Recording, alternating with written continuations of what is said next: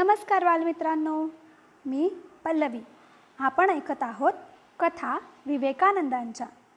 कथा क्रमांक एकोणीस भेदभाव नको भाग चार. जातपात किंवा जन्मजात उच्चनीचता स्वामीजी मानत नसले तरी एका वेगळ्याच प्रकारचा भेद त्यांच्या मनात शिल्लक होता. खेतडीच्या वास्तव्यात तो कसा दूर झाला याची ही कहाणी. खेतडीचे महाराज अजित सिंह यांनी दरबारी लोकांसाठी एक नृत्याचा कार्यक्रम आयोजिला होता. स्वामीजी त्यांचे पाहुणे असल्याने महाराजांनी त्यांनाही निमंत्रण पाठविले. पण स्वामीजींनी त्यांना स्पष्ट नकार कळवला. आणि आपण संन्यासी असल्याने अशा नाच गाण्याच्या कार्यक्रमांना उपस्थित राहू शकत नाही असेही सांगितले.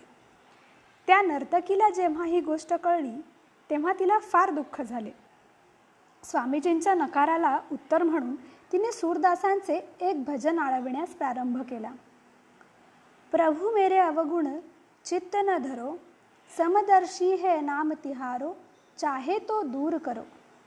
हे प्रभू आपण माझे अवगुण मनात ठेवू नका.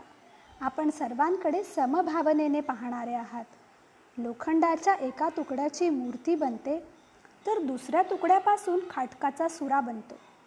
पण परिसस्पर्श झाला की या दोन्ही लोखंडाच्या तुकड्यांचे सोनेच बनते. तसेच हे देवा आपण माझ्यातील दुर्गुणांकडे न बघता आतील माणसाकडे बघा. आर्तपणे आळविलेले हे सूरदासाचे भजन स्वामीजींच्या कानावर पडले तेव्हा त्यांचे अंतःकरण हेलावले. ते स्वतःशीच म्हणाले तू संन्यासी आहेस ना? सगळीकडे एकच एक ब्रह्म पाहतोस ना?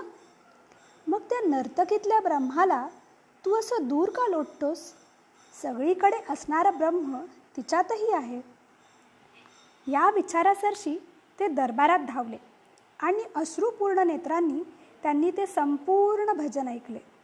नंतर त्यांनी त्या नर्तकीला आई असे संबोधून तिची क्षमा मागितली. या प्रसंगाने स्वामीजींच्या मनातील उरला सुरला भेदभावही नष्ट झाला. ही होती आजची कथा. कथा तुम्हाला आवडल्यास तुमच्या मित्रमैत्रिणींबरोबर शेअर करा.